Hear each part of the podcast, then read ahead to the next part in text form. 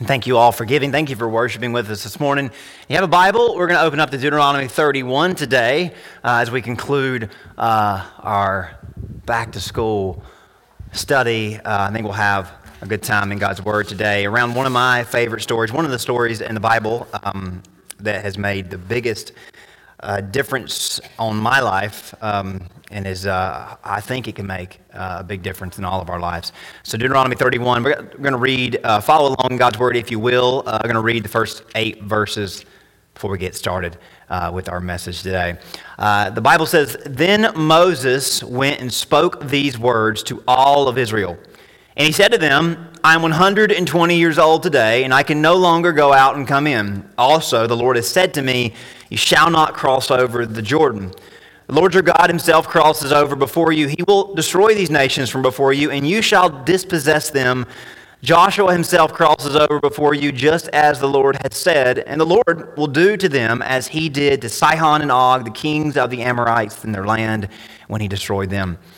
The Lord will give them over to you that you may do to them according to every commandment which I've commanded you. Be strong and of good courage. Do not be do not fear nor be afraid of them, for the Lord your God, He is the one who goes with you. He will not leave you nor forsake you. Then Moses called Joshua and said to him, in the sight of all of Israel, Be strong and of good courage, for you must go with this people to the land which the Lord has sworn to their fathers to give them, and you shall cause them to inherit it. And the Lord said, He is the one who goes before you, and He will be with you. He will not leave you nor forsake you. Do not fear, nor be dismayed. I don't have to tell you all that uh, 2020 it's been a little while ago, but it's still fresh in our minds. Uh, 2020 changed a lot of people's habits and routines. Um, while some things were paused or temporarily altered and they reverted back to what they were before, um, I think for a lot of us, we admit that uh, we do things a little differently than we did before. Uh, then, uh, whether it's using an excessive amount of hand sanitizer to the point that your hands are always chapped or just being aware of germs and all that stuff, I think all of us are a little bit different than we were.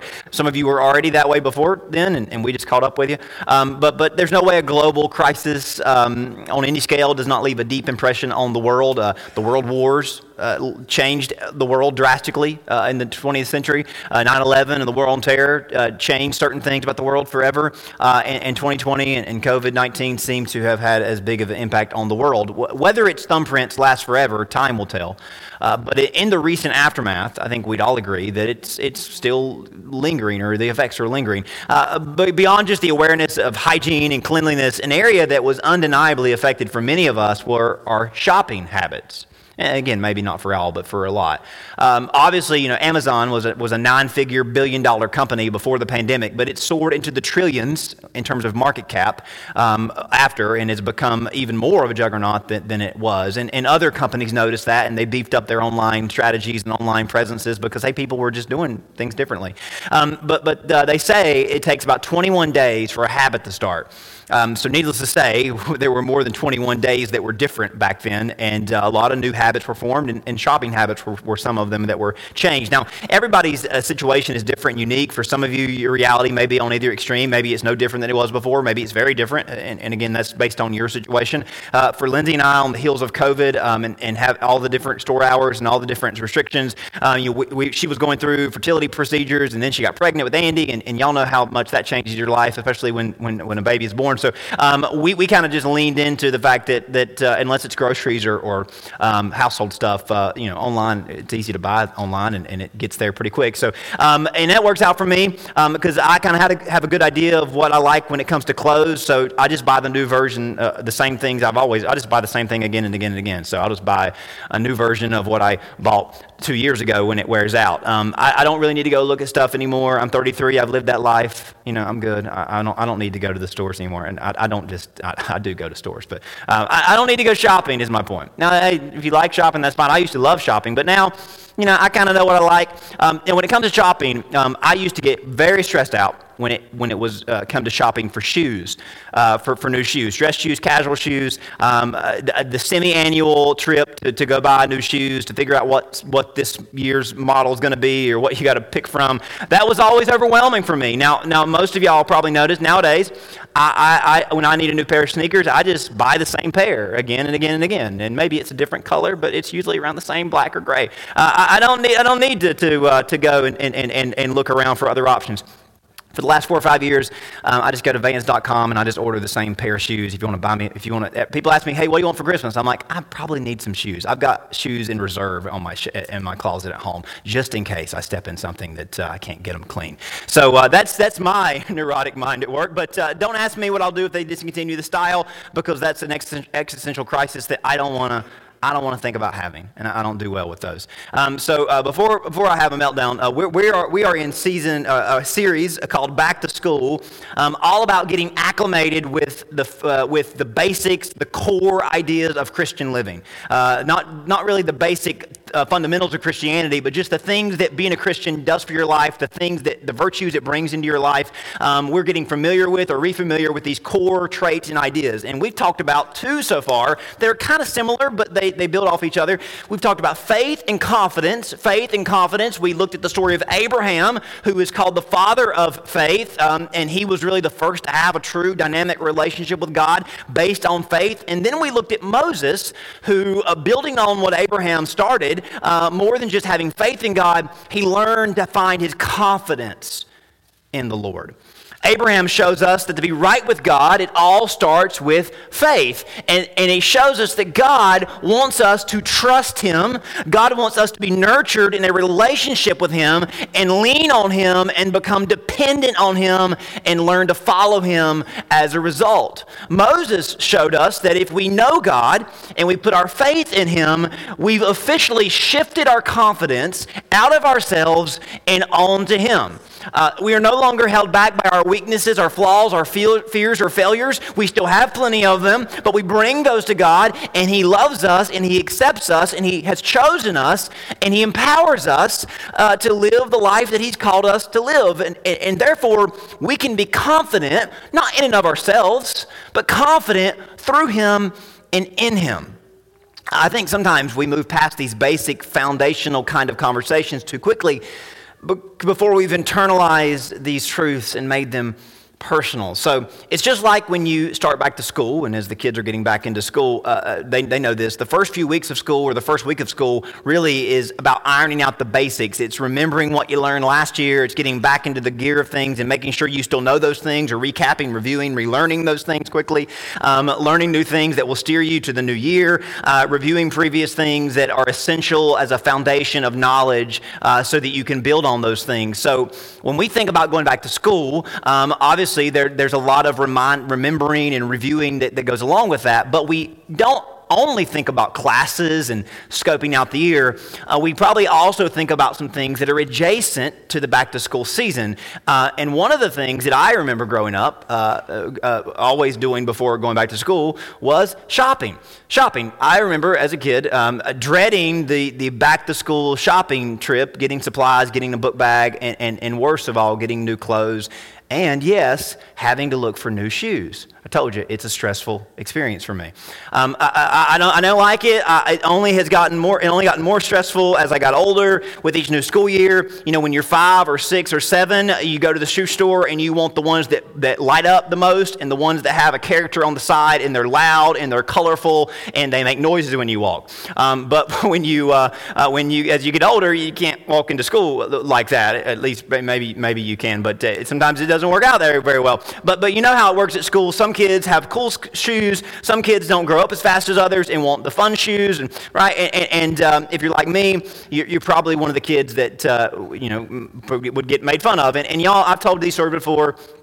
I got made fun of a lot in school. I'm self aware enough to know that uh, it damaged me pretty badly.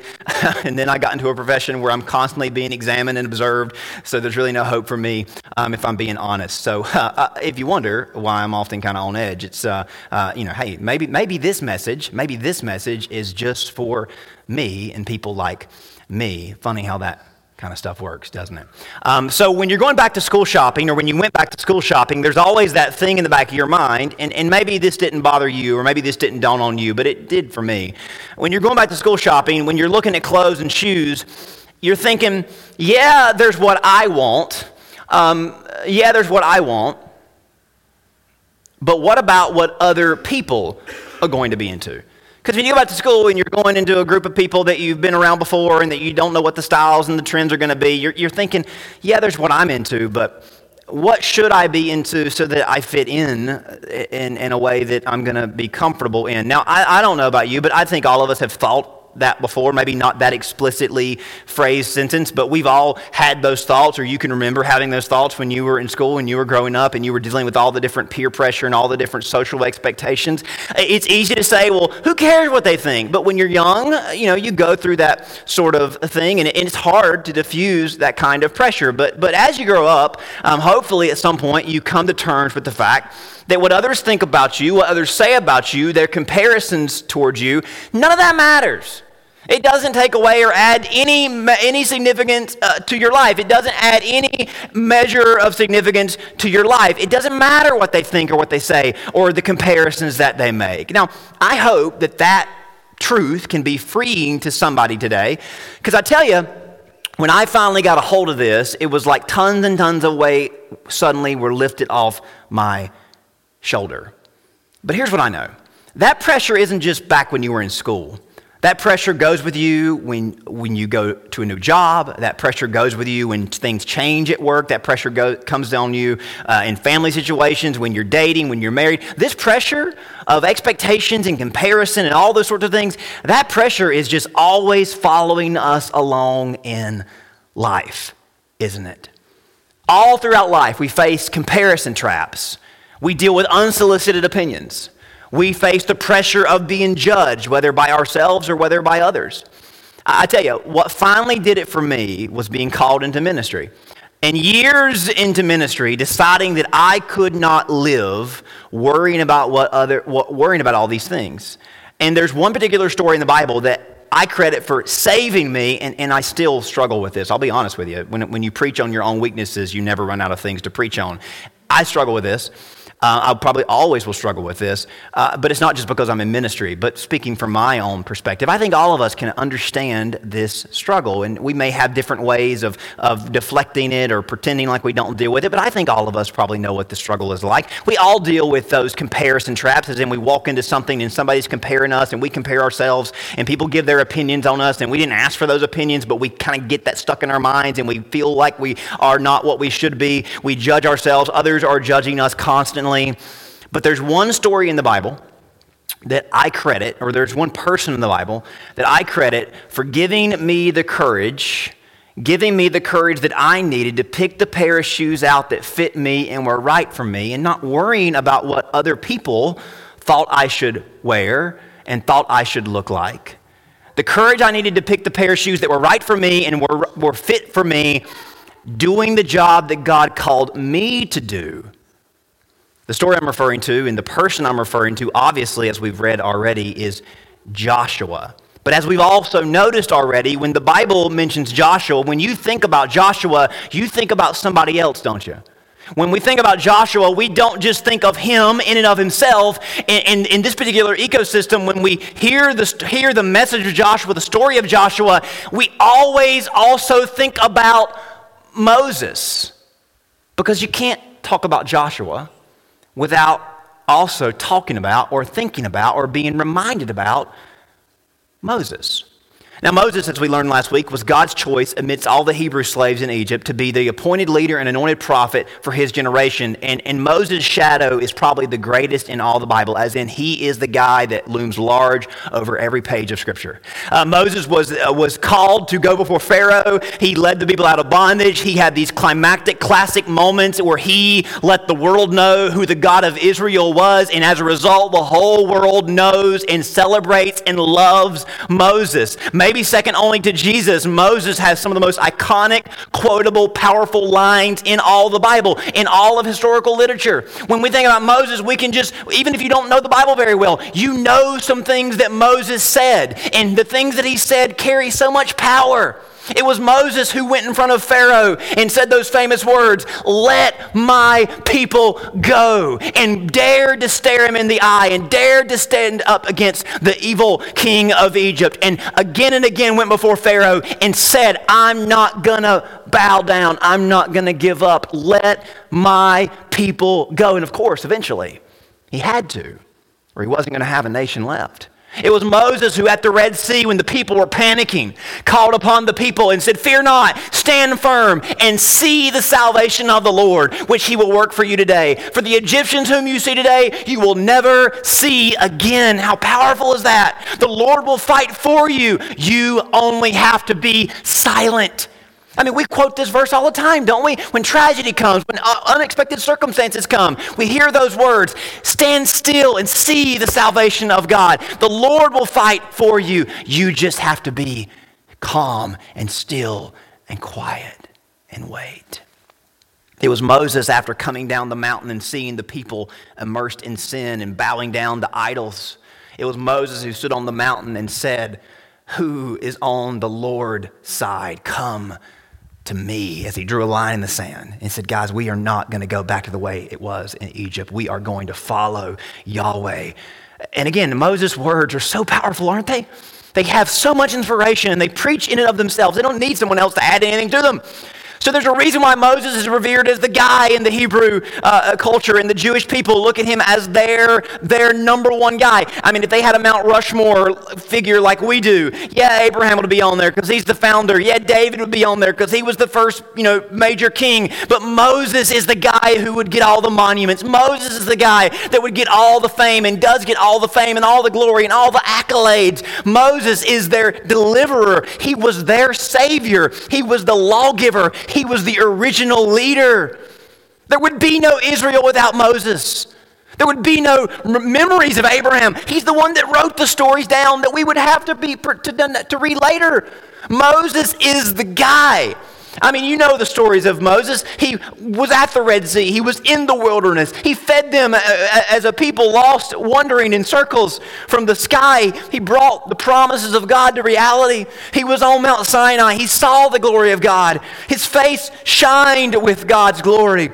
He was he scoped out the promised land. He ministered to the people. He would wait, he would stand all day long and just hear people's requests and burdens and questions one day after another. I mean, if you know anything about the Bible, you've heard of Moses. And there's hard, it's hard to even compare to Moses. Who could compare to Moses? And if you've read the story of Moses, you'll know that in the background of Moses' story is a guy named Joshua. And we never really get a formal introduction to Joshua. He's just always there. There's one story when they're preparing for battle as they, as they uh, initially leave Egypt, and the Bible says that Joshua did as Moses told him, and, and there's no ceremonial introduction. Hey, this is Joshua. He's, he's Moses' helper. We just kind of get this verse. Joshua just did what Moses told him to do, because that's what Joshua was for. He was a servant. He was just a, hey, I'm going to do what you tell me to do. He, he wasn't anything special. He was just, he was just a kid who was the helper of Moses. And, and later on, the, the Bible actually tells us explicitly in Exodus 24 Moses rose with his assistant Joshua. And, and, but but oh, but make it clear, Moses went up on the mountain, not the assistant. I mean, assistants just keep the books and keep the minutes and write down the notes, and assistants don't go on the mountain with God. And then, even more specifically, uh, Exodus 33 says the Lord used to speak to Moses face to face as a man speaks to his friend. When Moses turned again into the camp, his assistant Joshua, a young man, would not depart from the tent. So don't get it mixed up. Moses got to go on the mountain and, and see the glory of God, but the little assistant, the young guy, he was just down there guarding the tent door because, I mean, he was Moses' assistant, but he wasn't anything special. Anybody could do Joshua's job.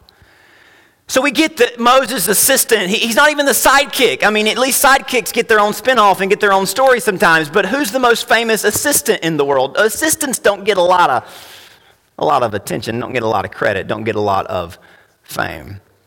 Joshua keeps showing up in the story, though, and, and, Moses surprisingly chooses Joshua to be the leader of the spies that go into the promised land. But if you know that story, it's not Joshua that comes back and becomes the beloved hero, it's Caleb. Caleb's the one that stands up and says, Hey, y'all, we can take the land. I'm strong, I'm brave, I'm a warrior, I can do this myself. Just let me loose into the land, and I'll go and slay the giants, and I'll go and take the land that God has given us. There's grapes the size uh, of, of, of people there, the land's flowing with milk and honey. I mean, I'll roll my sleeves up and I'll go do the job. So, I mean, if anybody's going to be the next leader, it would be somebody like Caleb. He had passion, he had vision. But as you know, they don't enter the land. They have to wait 40 years before they get to do that. And at that point, Moses is very, very, very old, and he's uh, at the end of his life. He was struggling getting up and down, as the scripture says, and he wasn't going to get to lead the people in. And everyone had been waiting for this day to come, and they knew it was going to come, but they all were worrying who's going to succeed Moses? Who's going to take Moses' place? It was daily kitchen table conversation. It was what was on the news if there would have been such a thing back then. Who is going to take Moses' job? Who is going to be the next leader of Israel? Because for 80 years, Moses was the face of Israel. There was no God's word without Moses. There was no communication with God. There was no leadership in the nation without Moses. Israel only knew God vicariously through Moses. And Moses and God let it go all the way down to the wire before announcing his replacement as the leader, both nationally and spiritually, of Israel. Let, us let's, let's think behind the scenes here. Why do you think they waited so long? Why do you think they didn't announce this in advance? Why do you think this wasn't announced?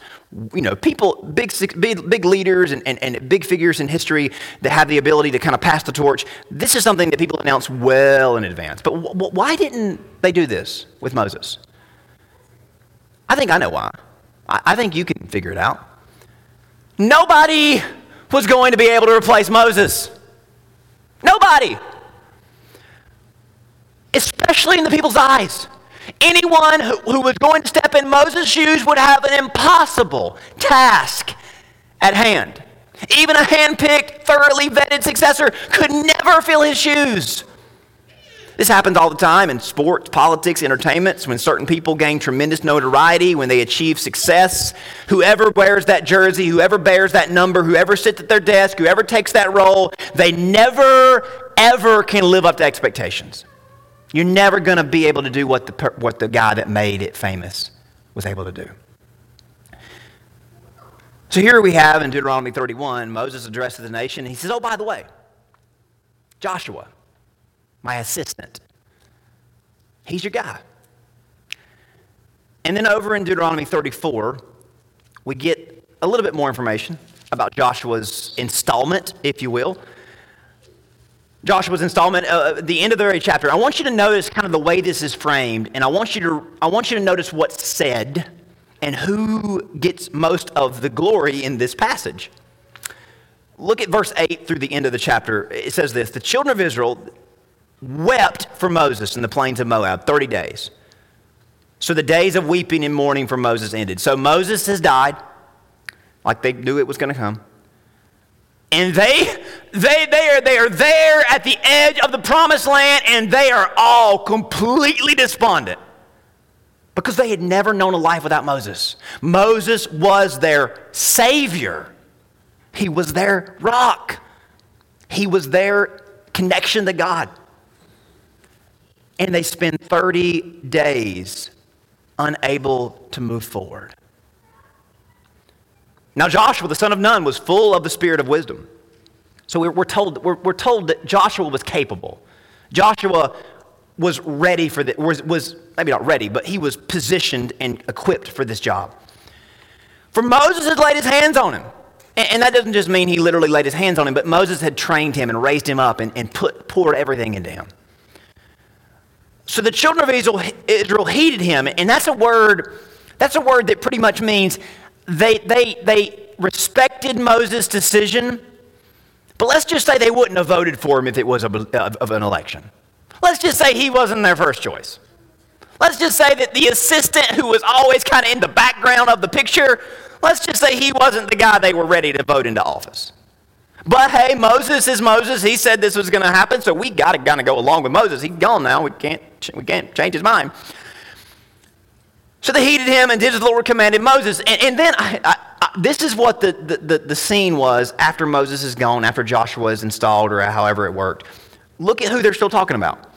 But since there was arisen, but since then there has not arisen in Israel a prophet like Moses, whom the Lord knew face to face, in all the signs and wonders which the Lord sent him to do in the land of Egypt, before Pharaoh, before all the servants and all his land, and by all the mighty power and all the great terror which Moses performed in the sight of Israel. So Joshua is anointed and given what he's needed to do, but everybody's crying about Moses. They're still talking about Moses. They're still reminiscing about Moses. Can you imagine how Joshua must have felt? As he was trying to decide how am I going to lead these people? Because they're never going to look at me like they looked at Moses. Here's how I know that Joshua was dealing with this because just a page over is when the book of Joshua starts. And the book of Joshua starts not with Joshua addressing the nation, but with God addressing Joshua. And it's clear by the words of God and how much God repeats himself that Joshua was trying to no avail to find the strength to do the job he had been given to do. God begins to talk to Joshua in a very uplifting, very encouraging way, which lets us know that Joshua was not in a very good place mentally, emotionally, spiritually. He was just not ready for this. And the words that God gives to Joshua might be some of the most powerful words that anyone ever says over you. Look over at Joshua chapter 1 and, and follow along with me at Joshua 1 1 through 9. After the death of Moses, the servant of the Lord, it came to pass that the Lord spoke to Joshua, the son of Nun, Moses' assistant. He can't get rid of that label, can he? Moses, my servant, is dead. Now therefore arise, go over this Jordan, you and all this people, to the land which I am giving to them, the children of Israel. So God isn't giving Joshua much time to figure this out, is he? Every place the sole of your foot will tread upon, I have given you, as I said to Moses. From the wilderness and the, is Lebanon as far as the great river, the river Euphrates, all the land of the Hittites, the great sea, toward the going down of the sun, shall be your territory. And verse 5 is when God really starts talking to Joshua. No man shall be able to stand before you all the days of your life. As in, I know what you're worried about, Joshua. I know what you're afraid of. I know what your insecurities are. I get it. I get it. I get it. Nobody's ever going to stand up to you and tell you that this isn't your job, that you're not the man for this job. As I was with Moses, so I will be with you. I will not leave you or forsake you. Remember that time those people tried to rebel against Moses and I swallowed them with the earth? I'll do the same thing for you, Moses. You're my guy. I've I've put my hand on you. I've put my spirit in you. I have bet everything on you. I'm not looking for anyone else to do this job. Be strong and of good courage. For this, to this people you shall divide an inheritance like land, the, the, uh, the land which I swore to their fathers to give them. Only be strong and very courageous, that you may observe to do everything according to do according to the law which Moses my servant commanded you. Do not turn from it to the right hand or to the left, that you may prosper wherever you go. The book of the law shall not depart from your mouth, but you shall meditate on it day and night, that you may observe to do according to all that is written in it. For then you will make your way prosperous, and then you'll have good success. And for a third time, have I not commanded you? Be strong and of good courage. Do not be afraid, nor be dismayed, for the Lord your God is with you wherever you go. Let me help you read the scriptures and know the scriptures. Anytime God repeats himself that much, it's because people are having trouble getting it right in their heads. So when we read not once, not twice, but three times, be strong and of good courage, do not be afraid, it may suggest that someone feels very weak, does not have a lot of courage, and is very afraid. Thankfully, God doesn't mind taking as many times as it takes to get us where we need to be. God has helped Joshua pull Joshua up for this moment, and now he offers him help uh, for, he's going to offer him help in, in similar situations going forward, and he's going to help us, I think. This text is so powerful.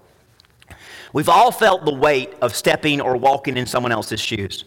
We've all bore the burden of comparison, whether we compared ourselves or others were comparing us to other people. We've all felt the pressure from society or from social expectations from others, from ourselves. We've dealt with this at home, at work, at school, everywhere that we go. And, and, and, and I, verse 1, uh, verse, verse 1 and 2, really, uh, it's, it's kind of blunt the way God just kind of starts talking about this. In, in verse 2, he says, Joshua, Moses is dead.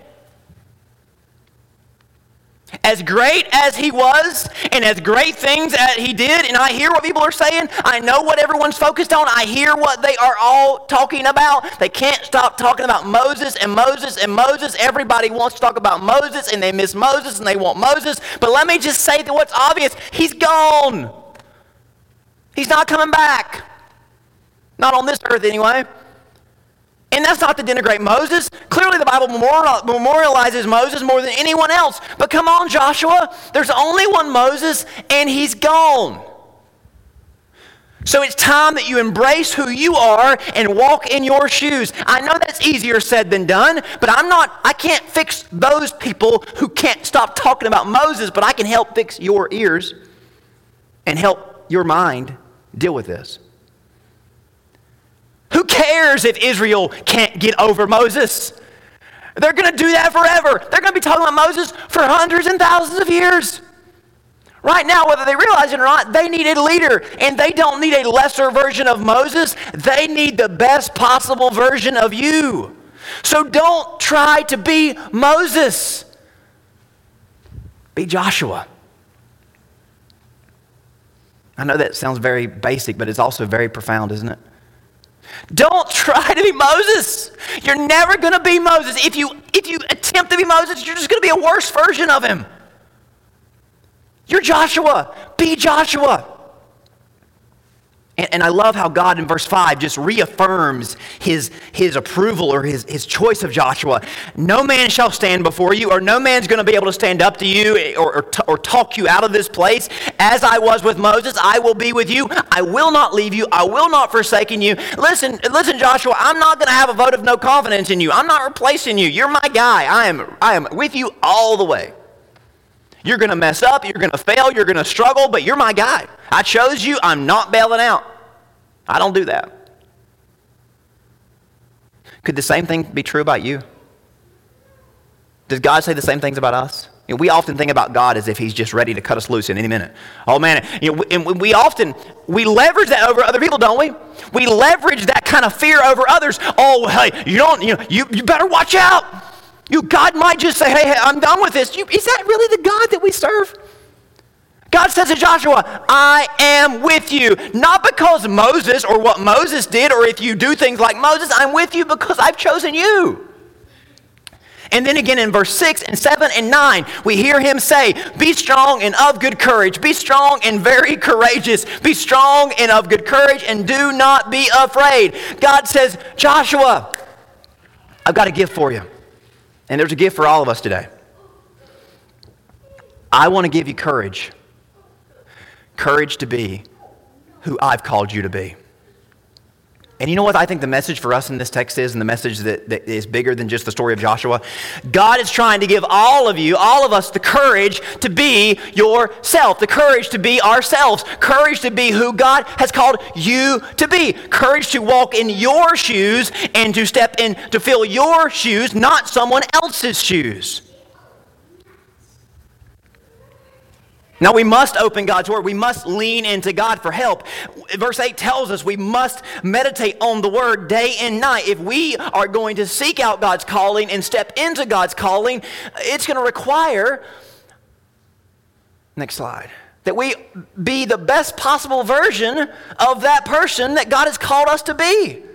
But we'll never ever arrive at this place or achieve this if we're constantly falling into comparison traps and listening to other people's opinions. You say, well, they just keep dragging me down. I get it. I know how life is.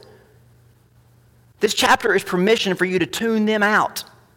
And when somebody tries to compare or someone tries to drag you down and someone tries to say, but this and that, and I, I, think this, when someone tries to do that to you, you have the power from God's word to say to them, I don't care, maybe you, know, you, can, you can weigh the risk.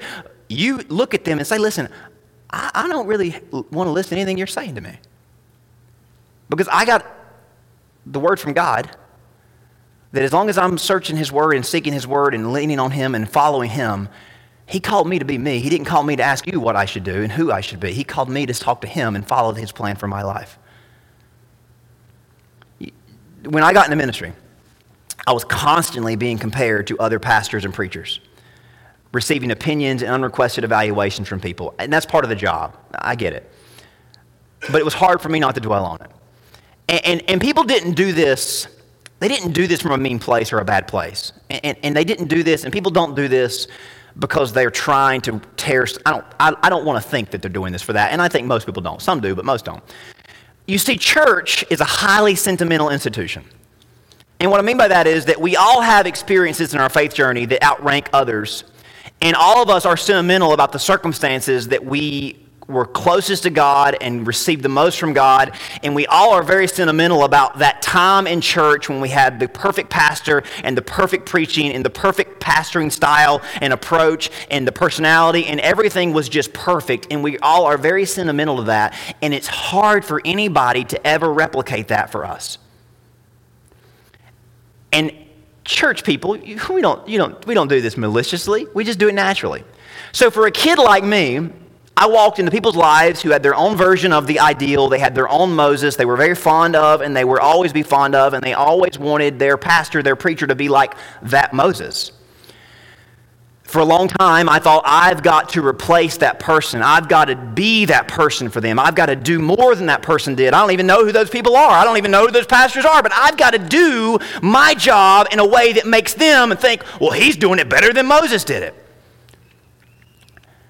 So many different times, instead of me, instead of asking God to lead me, I would try to mimic what He had led others to do. And listen, that was a miserable, unhealthy, unsustainable experience. And every once in a while, I, am tempted to go back down that road. Many a pastor, regardless of their age, walk in and out of ministry or particular churches because they weren't rescued by Joshua's story like I was.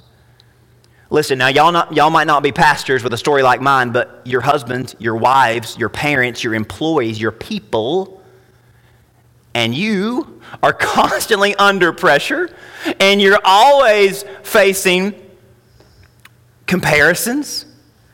And we surrender so much joy and peace and potential because we're always trying to walk in someone else's shoes. And the people that are pressuring us, they might not, they might not realize they're doing it. And they might not be doing it from a bad place. Some of them are, definitely, but not, all, not most of them. I might not, and this might not prevent people from doing that and those thoughts from getting in our heads, but at least now we have a text to turn to and counter those voices. Joshua needed this reminder.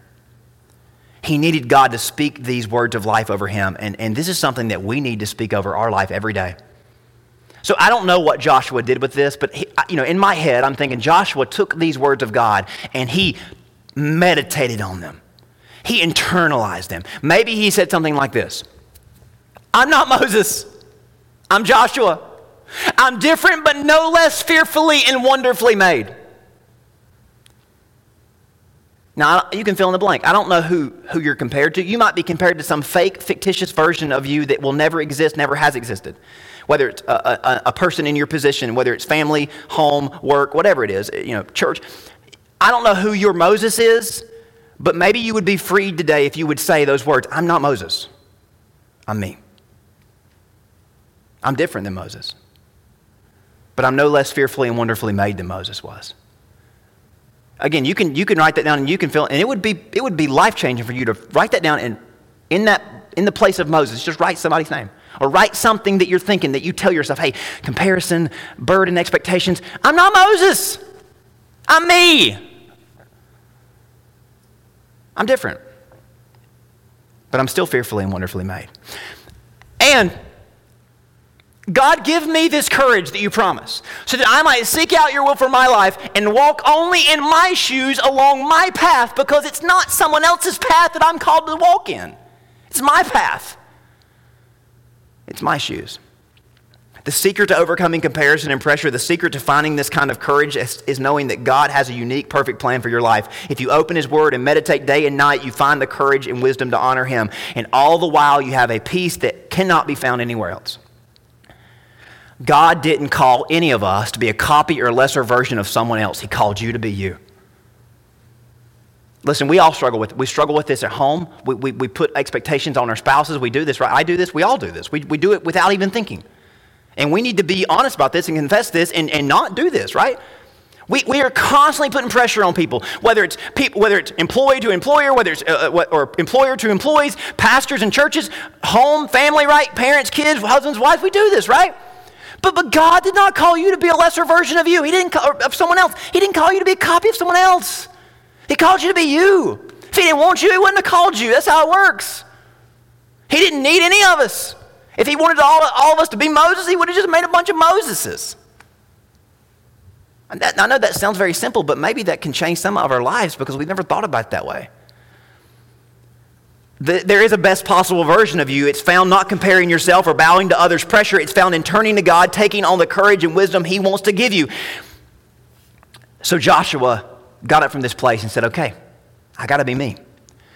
Maybe the greatest test that Joshua would ever face as to if he was going to stick to this plan or not would come just a few days later when they crossed the plains of Moab and they came up on the horizon of the promised land, but they had a big problem in front of them the raging, swelling Jordan River. No worries though. Because Israel knew a thing or two about crossing rivers, didn't they? Can't you imagine Joshua thinking to himself, I got to do this like Moses did it? I mean, if I can't go in front of this river and I can't hold a staff up and I can't say stand still and see the salvation of the Lord, if I can't call the water to stand up and move it to the left and the right, if I can't do this, and can't you imagine everybody in the camp was expecting that? I mean, Joshua, are you going to do like Moses did it? You're going to do it exactly like Moses did it? Are we going to feel like they did when Moses did it? Are we going to have the tingling and the sensation and all the awe and the wonder that Moses' generation had? I mean, you can imagine what Joshua was feeling on this moment. And God knew this could be a setback for Joshua. So he had a prepared word just for Joshua and also just for us. Flip over to chapter 3, if you will. Joshua chapter 3, verse 7 and 8, God says to Joshua as they're, as they're taking it all in. The Lord says to Joshua, This day I will begin to exalt you in the sight of Israel, that they may know that as I was with Moses, so I'll be with you. Now you can tell God is building Joshua up because he's still living in the shadow of Moses. You will command the priest who bear the ark of the covenant, saying, When you have come to the edge of the water of the Jordan, you shall stand in the Jordan. Oh, how's that going to work?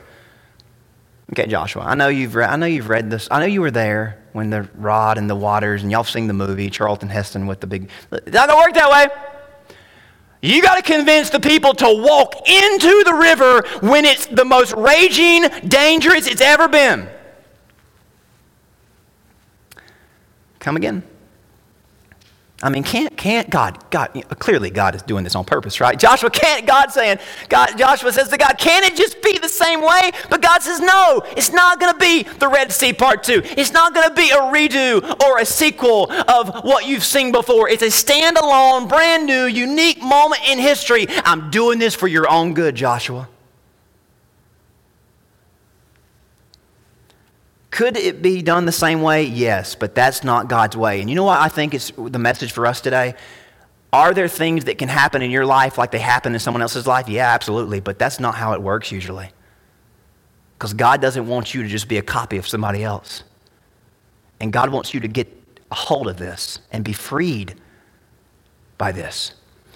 Again, if you're Joshua, remember this when you come. If, if you're a Joshua, and we all are, remember this when you come to your Jordan rivers. Joshua wasn't about to revert back to those old fears and anxieties. He owns the moment, he stands in courage, and he takes charge in verse 9. He says to the children of Israel, Come here and hear the words of the Lord your God. By this you shall know the living God is among, among you, that he will without fail drive out from before you the Canaanites and the Hittites and the Hivites and the Perizzites and the Girgashites and the Amorites and the Jebusites. He's not going to leave any of them out. Behold, the ark of the covenant of the Lord of all the earth is crossing over before you into the Jordan. Now therefore take for yourselves twelve men from the tribes of Israel, one man from every tribe. And it shall come to pass As soon as the soles of the feet of the priests who bear the ark of the Lord, the Lord of all the earth, shall rest in the waters of the Jordan, that the waters of the Jordan shall be cut off, the waters that come from upstream, they shall stand up as a heap. So Joshua and the leaders of the tribes and the, and the priest get on the front line. And, and the scripture tells us down in verse number 15 that the water of the Jordan were overflowing during the harvest season. But they weren't afraid. So Joshua, as their leader, says, Guys, I'm not going to pull a Moses. I'm not going to raise the staff. I'm not going to say, Stand still. I'm not going to do that. I can't do that. I'm not him. I'm going to walk into these waters, and you guys are going to follow me into these waters. It's something different. And, and church, we don't have the luxury of seeing waters part all the time and, the, and protecting us from the approaching enemies as we cross. That's not how it works for most of us. Most of our stories are like this. We're called to step into the water, and as we go, the path will be made. That's the picture of the Christian life. Can God do it the other way? Yeah. But most of the time, it's like this. By faith, we step into the water, and then God begins to make a way. So, if we're going to serve God in our generation, we've got to have the courage like Joshua had courage to be ourselves and walk in our God given shoes. As we've talked the last couple of weeks about faith and confidence and courage, they're kind of all the same thing. It's like a, Rubik's Cube, that the colors can all uh, be different, but it's kind of the same, the same puzzle. Courage, confidence, and faith all come from the same place trusting in the Lord and being matured and grounded as a believer. After Israel crossed the Jordan, now the complete unknown was in front of them. Now was the time to take now was the time to take the land that was promised to them, but it was occupied by their enemies. Joshua was going to have to step up and not just be a leader, he was going to have to be a commander of their armies. He felt out of his league. There was no Moses baseline because Moses was never a warrior by no means. So now Joshua was going to do something that he had no one to compare himself to. And to make matters worse, the Bible says that as they began, as they crossed the Jordan, the manna stopped falling from heaven. So the pressure was on Joshua to lead the people in the conquest because if they didn't start getting settled down, they wouldn't have anything to eat. So God put him up against the wall and he says, Joshua, you've got to step up. You've got to keep the courage.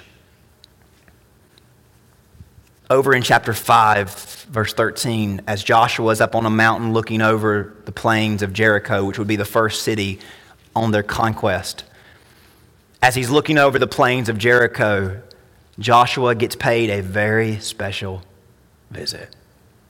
Remember those verses from earlier how it was Moses that got to go up on the mountain?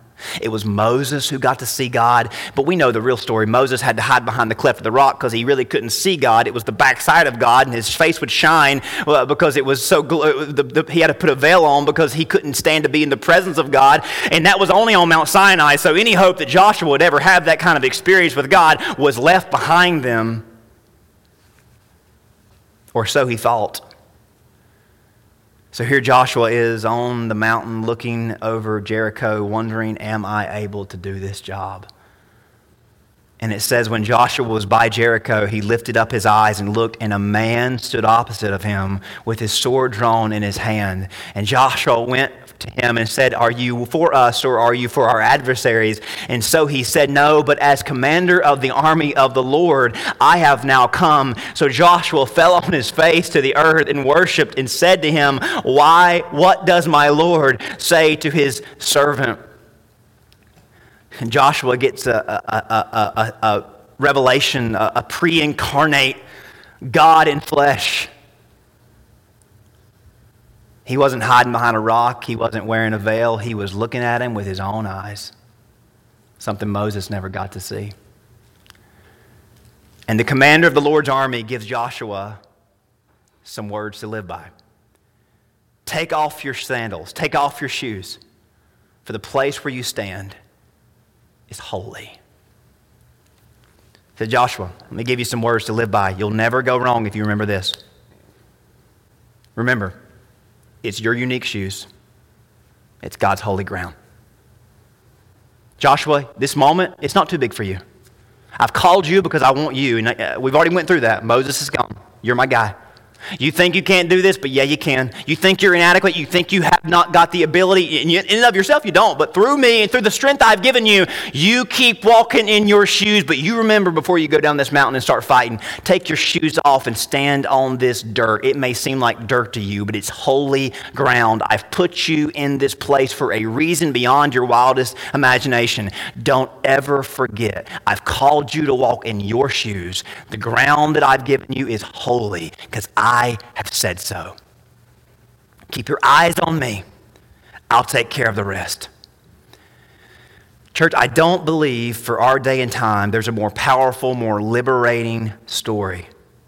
In a world where we're always comparing ourselves, always putting pressure on ourselves, always wondering if it's going to be as good as it was or can it be better than it may be, we're always feeling as if we have not got it in us, and by the help of God, we can step up and rise up and be who He's called us to be in our generation, at home, at work, wherever we go, at school, at play, whatever we've been given an opportunity to do. We've got to stand still and we've got to see the moment for what it is. God has given us unique shoes to walk in. The ground He's put underneath us is holy, and just like Joshua, it says, and Joshua did so, we've got to do the same.